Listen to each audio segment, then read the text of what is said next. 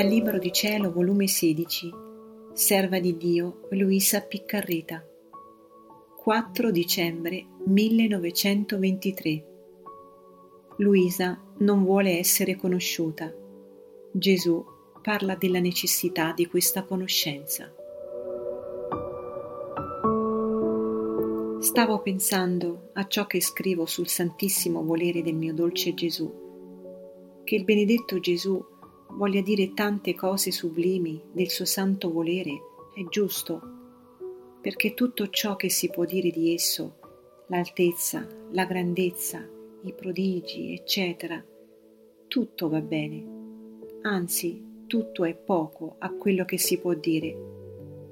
Ma quell'intrecciare sempre insieme questa povera anima mia non ci dovrebbe essere.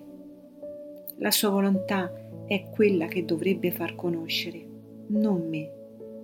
La mia povera persona non dovrebbe esistere, molto più che tutta la cosa è sua, non mia.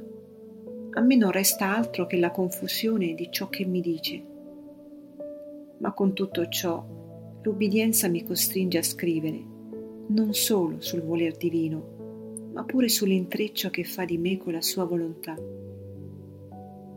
Ora, mentre ciò pensavo, il mio dolce Gesù è uscito da dentro il mio interno e stringendomi a sé mi ha detto: «Figlia mia, sei sempre la mia neonata della mia volontà, e poi tu ti sbagli.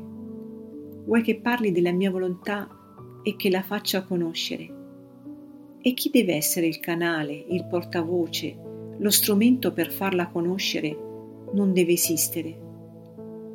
Se la cosa dovesse restare tra me e te, forse potrebbe andare, ma siccome voglio che la mia volontà abbia il suo regno, ed il regno non si forma d'una sola persona, ma di molte e diverse condizioni, perciò è necessario che non solo si conosca la mia volontà, i beni che contiene, la nobiltà di coloro che vorranno vivere in questo regno, il bene, la felicità, l'ordine, l'armonia che ciascuno possederà, ma anche colei che la mia bontà ha scelto come origine e principio d'un tanto bene.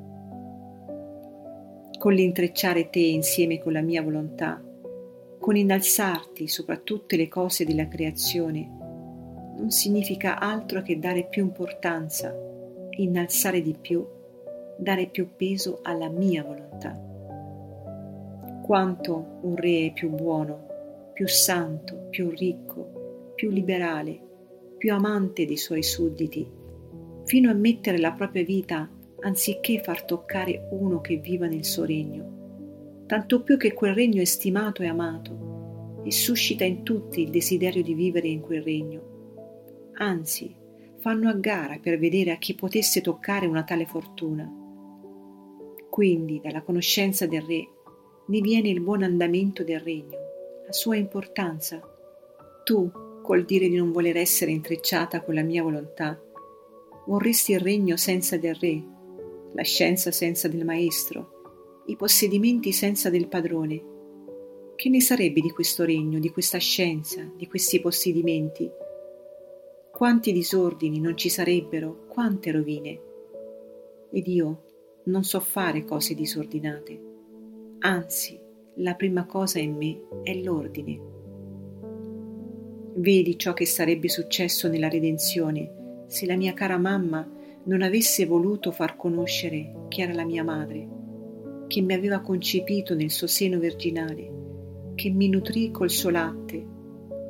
La mia venuta sulla terra, la redenzione, darebbe dell'incredibile e nessuno si sarebbe indotto a credere e a ricevere i beni che ci sono nella redenzione. Invece, col far conoscere la mia madre, chi era lei, la esente da ogni macchia, anche di origine, un prodigio della grazia, com'essa amò come teneri figli tutte le creature e per amore di essi sacrificò la vita del suo figlio e Dio. La redenzione ebbe maggiore importanza, si rese più accessibile alla mente umana e vi formò il regno della redenzione coi suoi copiosi effetti. sinché con l'intrecciare la mia madre nell'opera della redenzione non fu altro che dare maggiore importanza al gran bene che venne a fare sulla terra. Dovendo io essere visibile a tutti, prendere umana carne, dovevo servirmene di una della razza umana, che dovevo sublimare sopra tutti per compiere i miei alti disegni. Ora, se ciò successe per formare il regno della mia redenzione sulla terra, così pure, dovendo formare il regno della mia volontà, è necessario che si conosca un'altra creatura in cui debba avere l'origine, il principio, il vero regnare della mia volontà, chi essa sia, quanto l'ho amata, come l'ho sacrificata per tutti e per ciascuno. In una parola, tutto ciò che la mia volontà ha disposto e versato in lei.